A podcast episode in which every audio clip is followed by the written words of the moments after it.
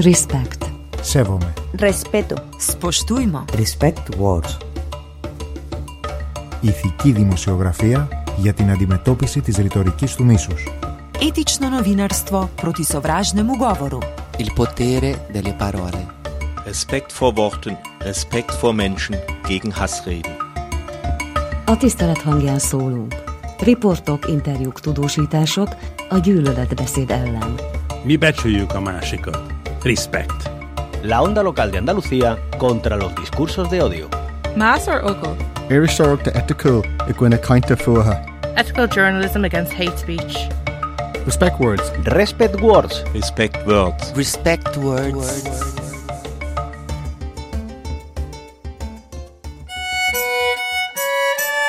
Herzlich willkommen zur Respect Words Sendung über Antifeminismus, produziert von Caroline Born für Radio Dreieckland.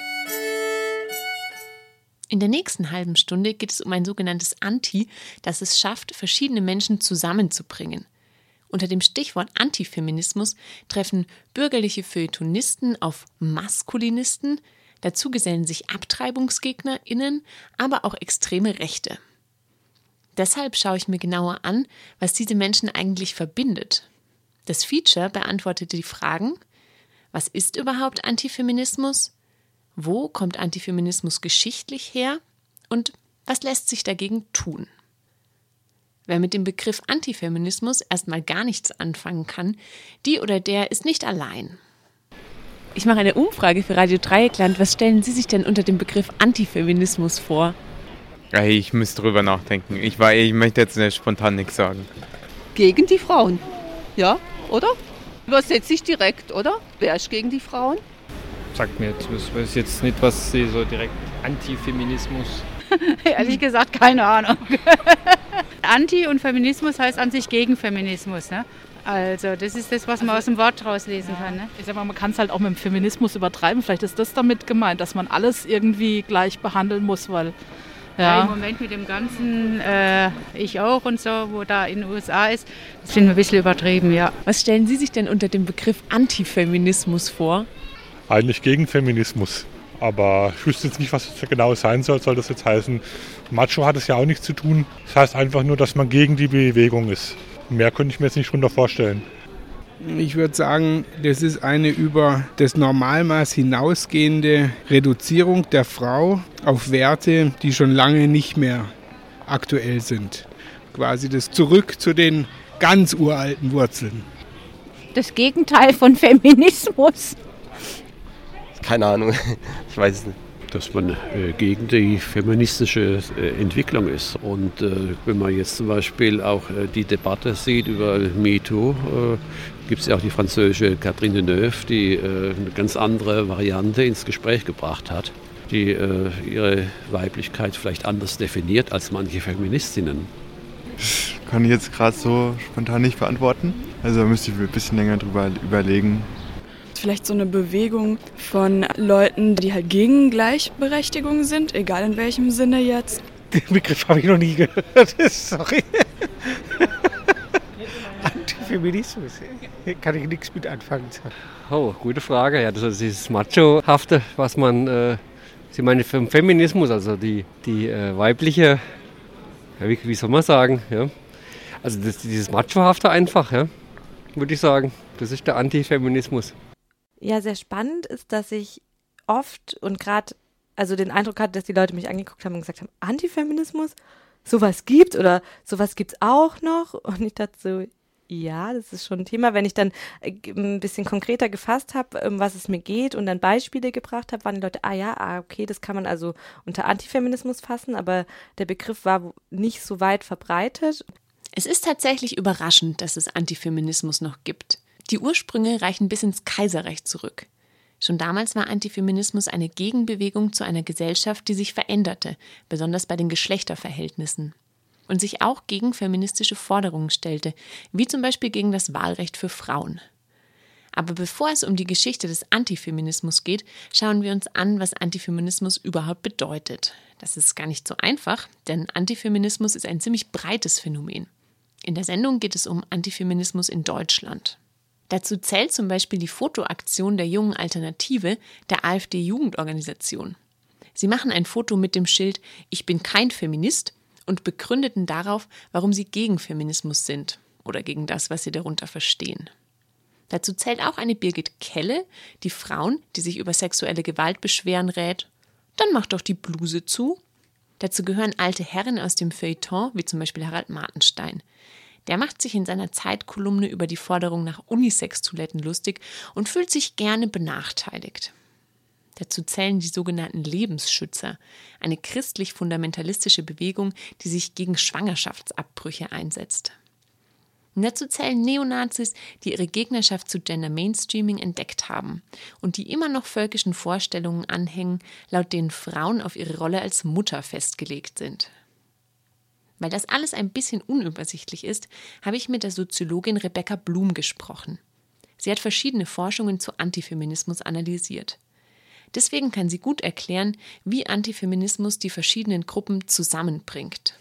Ich würde sagen, Antifeminismus ist ganz klar ein Bindeglied von den verschiedenen Strömungen. Also es tritt eben in konservativen, reaktionären, neurechten, extremrechten Strömungen irgendwie allesamt auf und ermöglicht es halt auch, eine gemeinsame Mobilisierung auf die Straße zu tragen. Also das sieht man eben bei den Bildungsplanprotesten irgendwie ziemlich gut. Da hat man eben dominant christliche Antifeministinnen, aber durchaus auch konservative oder auch neoliberale AkteurInnen wie die CDU oder die FDP, die zumindest Grußworte gesprochen haben.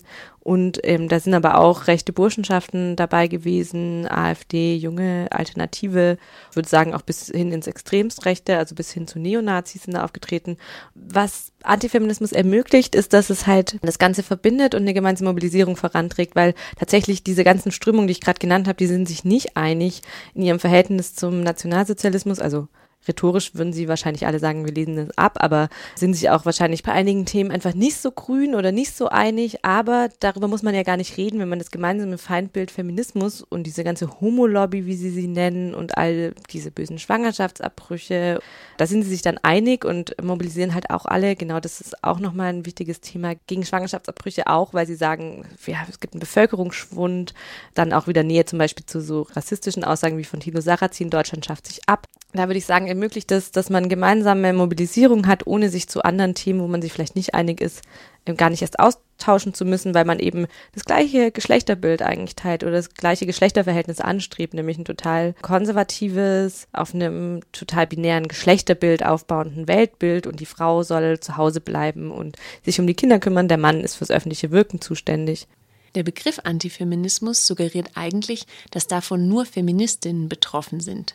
Tatsächlich richtet sich Antifeminismus aber gegen alle, die nicht in ein sehr traditionelles Geschlechterbild passen. Antifeministinnen halten an solchen Rollenbildern fest. Die Frau kümmert sich um die Kinder, der Mann beschützt die Familie. Nachzulesen zum Beispiel im Buch der ehemaligen Tagesschau-Moderatorin Eva Herrmann, das Eva-Prinzip. Antifeministinnen weisen also nicht nur Frauen, sondern auch Männern einen deutlichen Platz in der Gesellschaft zu. Die Männer halten sie übrigens für benachteiligt. Woher kommt das denn? Die Welt hat sich da schon auch so ein bisschen geändert. Es gibt jetzt eine Ehe für gleichgeschlechtliche Paare. Egal, was man von der Ehe hält, ist es auf jeden Fall schon mal eine rechtliche Form der Gleichstellung und all diese Dinge. Personenstandsrechtsgesetz soll geändert werden. Also Sachen zum Thema Zweigeschlechtlichkeit, das Wissen darüber wird brüchig. Wir haben Leute, die sich Feministin nennen, wir haben gender-non-binäre Leute in den, in den Medien, wie Conchita Wurst oder so, die eben hin zu sogar einen relativ konservativen, den ESC gewonnen hat, Eurovision Song Contest. Ja, da wird es einiges brüchig und dann hat man ein gemeinsames Feindbild und kann dann gemeinsam auf die Straße gehen. Ähnlich sieht es auch Juliane Lang vom Forschungsnetzwerk Frauen und Rechtsextremismus. Sie erklärt, warum Antifeministinnen ausgerechnet gegen Feminismus und gegen vielfältige Lebensformen sind. Ich glaube, es ist gesellschaftlich äh, sehr stark anschlussfähig. Es finden sich dort eben genau die ähm, Gemeinsamkeiten, nicht nur im extrem rechten Milieu, sondern über alle politischen Spektren hinaus.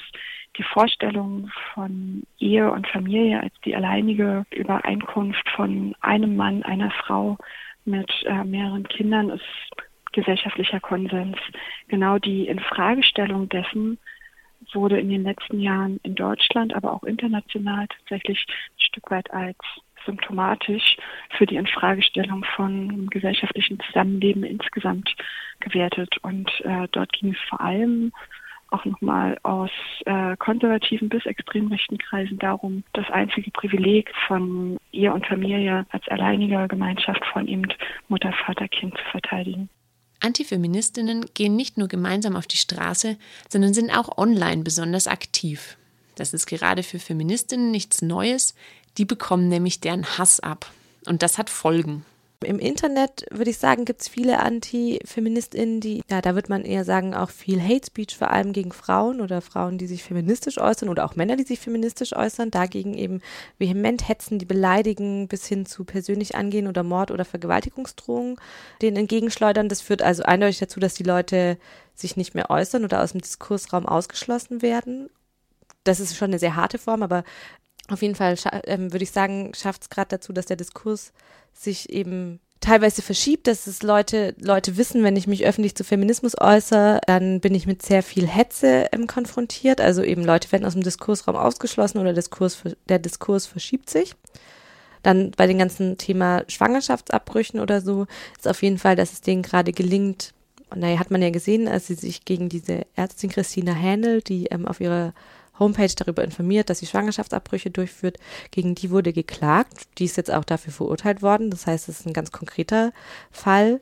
Es gibt immer auch bei Kliniken oder so einflussreiche ähm, Klinikchefs teilweise oder wenn da irgendwie Lobbyarbeit gemacht wird, dass eben der Zugang zu Schwangerschaftsabbrüchen in Deutsch, auch in Deutschland, vor allem in strukturarmen Gegenden oder strukturschwächeren Gegenden immer schwieriger wird. Also das sind schon mal sehr konkrete Folgen.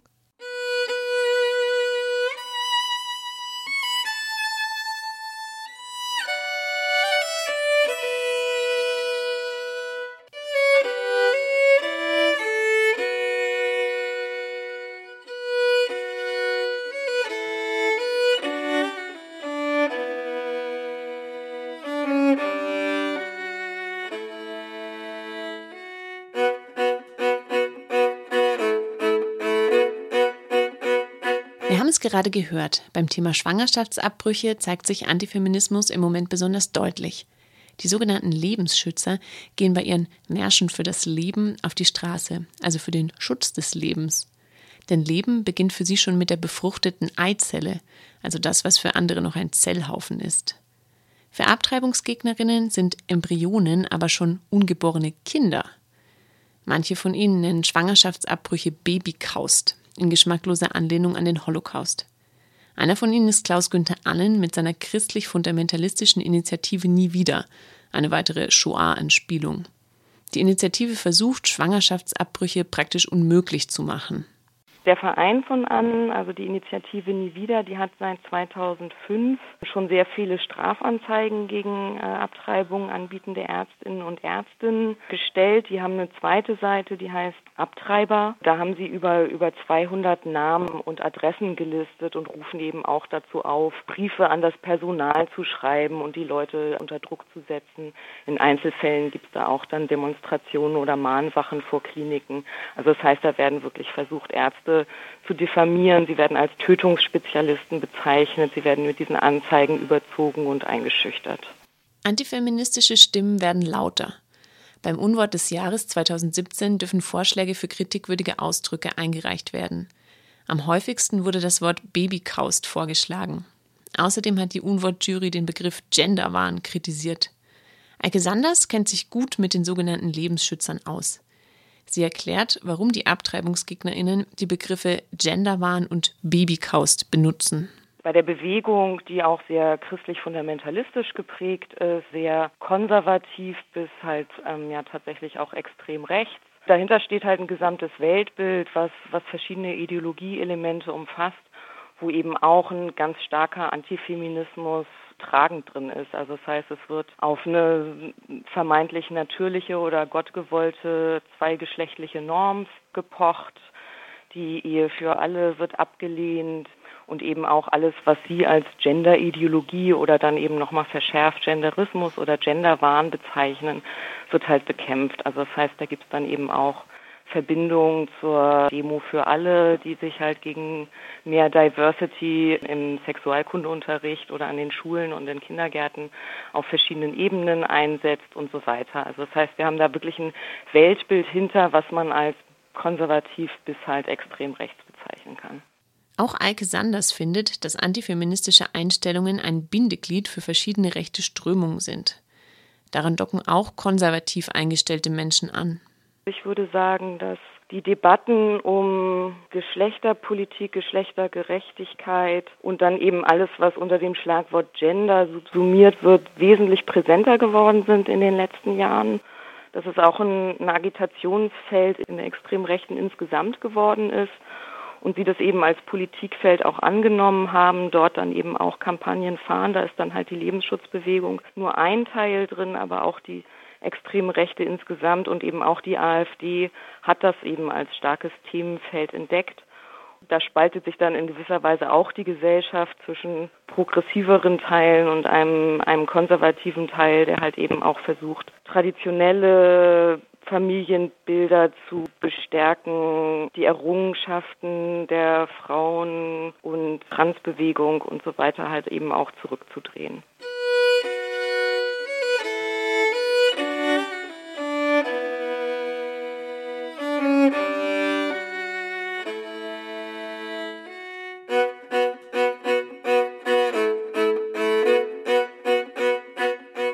Antifeminismus ist zwar kein besonders bekannter Begriff, aber etwas Neues verbirgt sich dahinter nicht. Denn so etwas wie Antifeminismus gab es bereits im Kaiserreich. Schon damals war er eine Gegenreaktion auf die Frauenbewegung, die im 19. Jahrhundert aufkam. Genau in der Zeit, wo die Frauen anfangen, sich äh, in Vereinen zu organisieren und für das Frauenstimmenrecht zu kämpfen, in der Zeit erstarkt dann auch so eine Gegenbewegung, die eigentlich in verschiedensten Milieus äh, vorhanden ist man kann auch davon sprechen, dass es eigentlich eine gesellschaftliche Norm war, in der Zeit Antifeminist zu sein. Ähm, das hat, war jetzt nicht nur in einem spezifischen Spektrum vorhanden, sondern reihenweise und hat sich eben vor allem ähm, dagegen gewehrt, dass Frauen auf, ein, auf in die Erwerbsarbeit gedrängt haben. Rebecca Blum hat Antifeminismus damals im Kaiserreich und heute untersucht und hat Parallelen entdeckt, wie dass sich einige Männer schon im Kaiserreich benachteiligt fühlten. Ich fange erstmal kurz mit den Unterschieden an, weil ich es immer wichtig finde, da natürlich nicht zu pauschal, also zu grob holzschnittartig irgendwie zu sagen, das und das ist das Gleiche, weil natürlich damals ging es darum, das Frauenstimmenrecht ähm, zu unterbinden, den, den Frauen die politische Mitbestimmung ähm, zu versagen und es wurde sich generell gegen weibliche Erwerbsarbeit gestellt.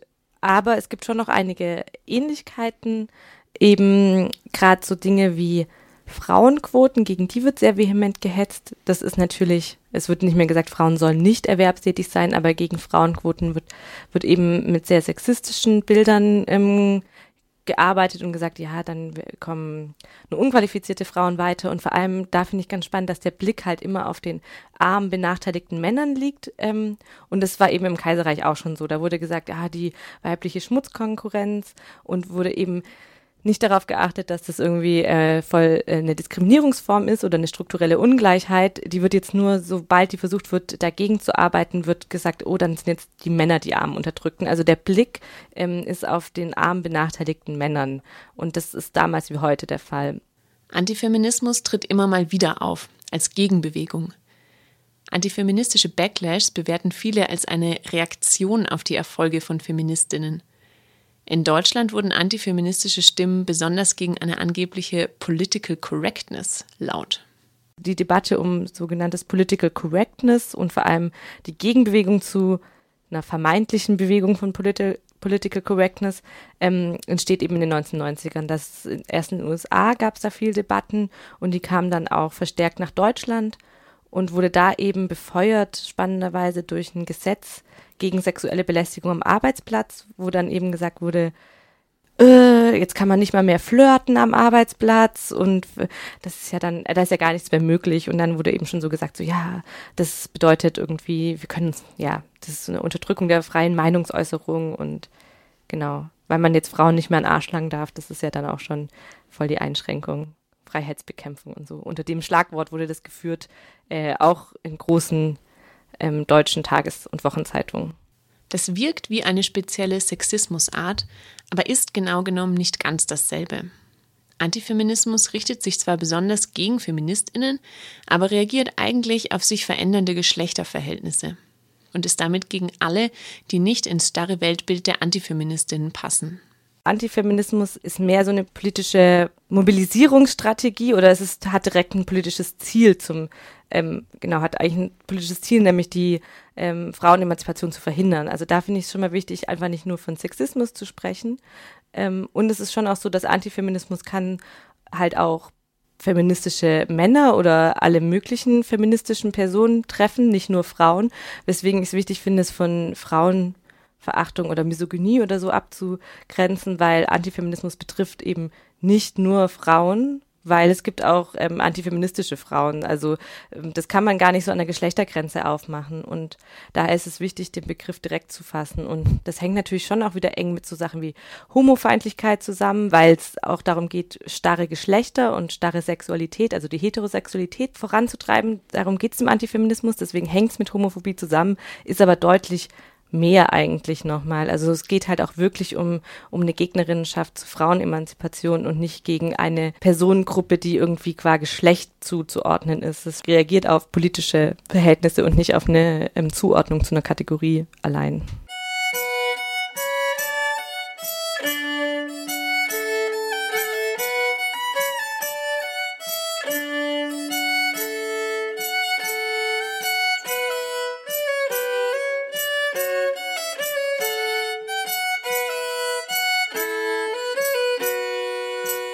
Was also tun gegen Menschen, die an traditionellen Geschlechterbildern für alle festhalten wollen? Die sich auf die Natur berufen, auf Biologie, auf ihre Religion oder auf völkische Vorstellungen. Die ihre Rollenbilder gerne anderen aufzwingen wollen und deren gemeinsames Feindbild der Feminismus ist. Rebecca Blum nimmt die gesellschaftlichen Verhältnisse in den Blick. Antifeminismus erstarkt auch in Zeiten, in denen viele Leute unter prekären Arbeitsbedingungen leiden müssen. Und ich glaube, da ist wichtig, Feminismus nicht abgekoppelt oder nicht so einen Elitefeminismus zu fahren, wo man sagt, ja, ich kämpfe für Frauen in Führungspositionen und ich habe nur Frauenquote auf meiner Agenda. Das ist schön und gut und wichtig oder auch richtig, aber ähm, es braucht noch mehr. Wir müssen uns halt auch die prekären Verhältnisse angucken. Ich glaube tatsächlich bräuchten wir mehr soziale und wirtschaftliche Sicherheit tatsächlich. Also ich würde sagen, Antifeminismus ist ein Effekt von kapitalistischer Verwertungslogik und von kapitalistischen Verhältnissen. Deswegen, das ist jetzt, äh, ja, finde ich es wichtig, äh, an der kapitalistischen Verwertungslogik zu arbeiten irgendwie. Also das ist jetzt eine sehr sehr unspezifisch und unkonkret, aber da kann man ja sehr konkret auch gegen arbeiten, also indem man sich irgendwie auch beim politischen Arbeitskampf vernetzt, genau. Und Tatsächlich ist aber auch wichtig, zum Beispiel die feministischen Ideen auch weiter zu verbreiten. Und wenn ich mir überlege, wenn man Judith Butler oder so liest, das ist total abstrakt. Oder auch andere feministische Theorien sind oft sehr, sehr theoretisch. Und ich glaube, da konkrete Beispiele vorbringen und es möglichst verstehbar zu machen und möglichst gute Beispiele bringen und zu sagen, eben Feminismus möchte nicht Menschen gleich machen, sondern möchte eigentlich für eine Vielfalt stehen, ähm, finde ich auch das eigentlich wichtig. Also zu sagen, es geht nicht darum, irgendwie mein, Menschen die Meinung einzuschränken, sondern vor allem eine Vielfalt, eine Freiheit den Menschen zu geben. Juliane Lang geht genauer darauf ein, was diese Freiheit für die oder den Einzelnen meint. Ich glaube, dass das, was von Antifeministen ja als die Bedrohung dargestellt wird, also ein angeblich machtvoller Feminismus, der anderen Menschen diktieren würde, wie sie ihr Leben zu gestalten haben, das ist ja tatsächlich eine Imagination. Es geht ja vielmehr eigentlich darum, dass äh, unter anderem feministische Politiken, aber auch Politiken, die insgesamt eine geschlechtliche sexuelle Vielfalt in den Vordergrund rücken, für emanzipatorische Geschlechterentwürfe eintreten, dass die ja niemandem etwas verbieten wollen, sondern dass die sich ja genau dafür einsetzen, dass es eine gelebte Vielfalt unterschiedlicher Lebensweisen gibt. Und genau dieses Zerrbild, dass es nicht darum geht, dass eine machtvolle Lobby anderen Menschen etwas verbieten würde, anderen Menschen ihren Lebensentwurf aufzwingen wolle, sondern vielmehr darum, dass eben genau diese Vielfalt unterschiedlicher Lebensentwürfe für jeden Einzelnen etwas mit sich bringt. Ich glaube, das wäre unter anderem eine Antwort. Also zu zeigen, dass es nicht darum geht, etwas zu verbieten, sondern jedem Einzelnen eigentlich einen, einen Zugewinn an individueller Gestaltbarkeit des eigenen Lebens zu schaffen. Und diese individuelle Gestaltbarkeit beinhaltet eben auch traditionelle Lebensweisen weiterzuführen. Und ganz konkret gegen die sogenannten Lebensschützer, was lässt sich da machen?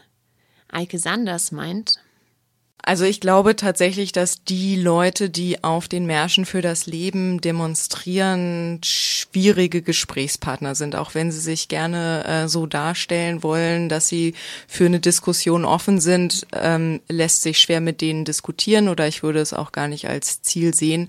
Ich finde, die Lebensschutzbewegung trägt da wirklich auch genau, wenn man sich das anguckt, was hinter ihren Argumentationen steht und was für ein Weltbild sie vertreten, treten da einfach Ideologien auf die Straße, gegen die man sich stellen muss, also die man nicht unwidersprochen im öffentlichen Raum präsent haben will.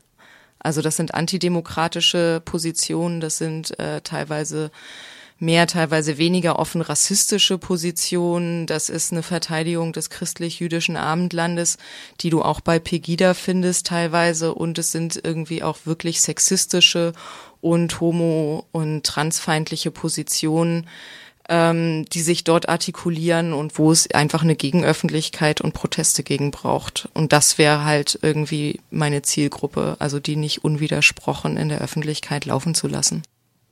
Ich halte es für eine sehr positive Entwicklung in den letzten Jahren, dass sich breite Bündnisse zusammenfinden, dass sich Bündnisse zusammenfinden, die wir so in den letzten Jahrzehnten zumindest nicht gehabt haben, Bündnisse aus feministischen Gruppen, aus LGBTIQ-Gruppen, aus antifaschistischen, antirassistischen Gruppen, die sich unter anderem zu Protesten gegen die sogenannte Demo für alle in Baden-Württemberg zusammenfinden, aber auch zu anderen, ich sag mal, Events antifeministischer Akteure und die zum einen einen gemeinsamen Aktionskonsens finden, die zum anderen sich allerdings auch über ihre jeweiligen Analysen des Phänomens austauschen.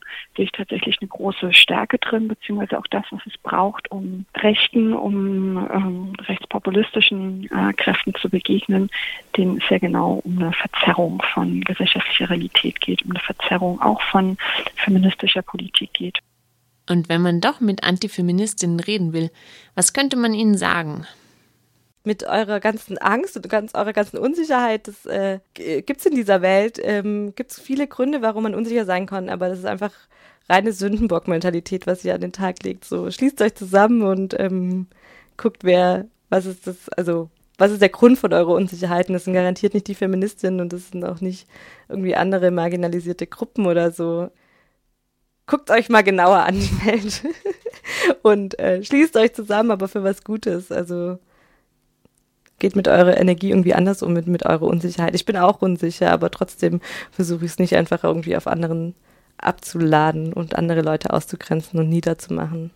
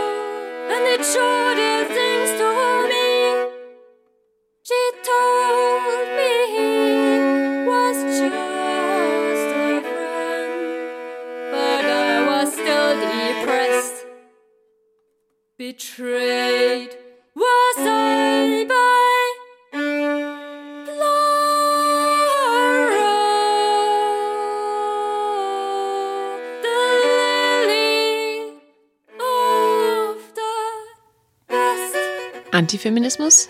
Zurück ins Kaiserreich. Für diese Sendung verantwortlich ist Caroline Born. Über Antifeminismus sprachen Rebecca Blum, Juliane Lang und Alke Sanders. Die Musik ist von Roxanne Skankovic aus Österreich. Das Projekt Respect Words wird durch das Rights, Equality and Citizenship Program der Europäischen Union finanziert. Respect. Sevome. Respeto. Spoštujmo. Respect Words.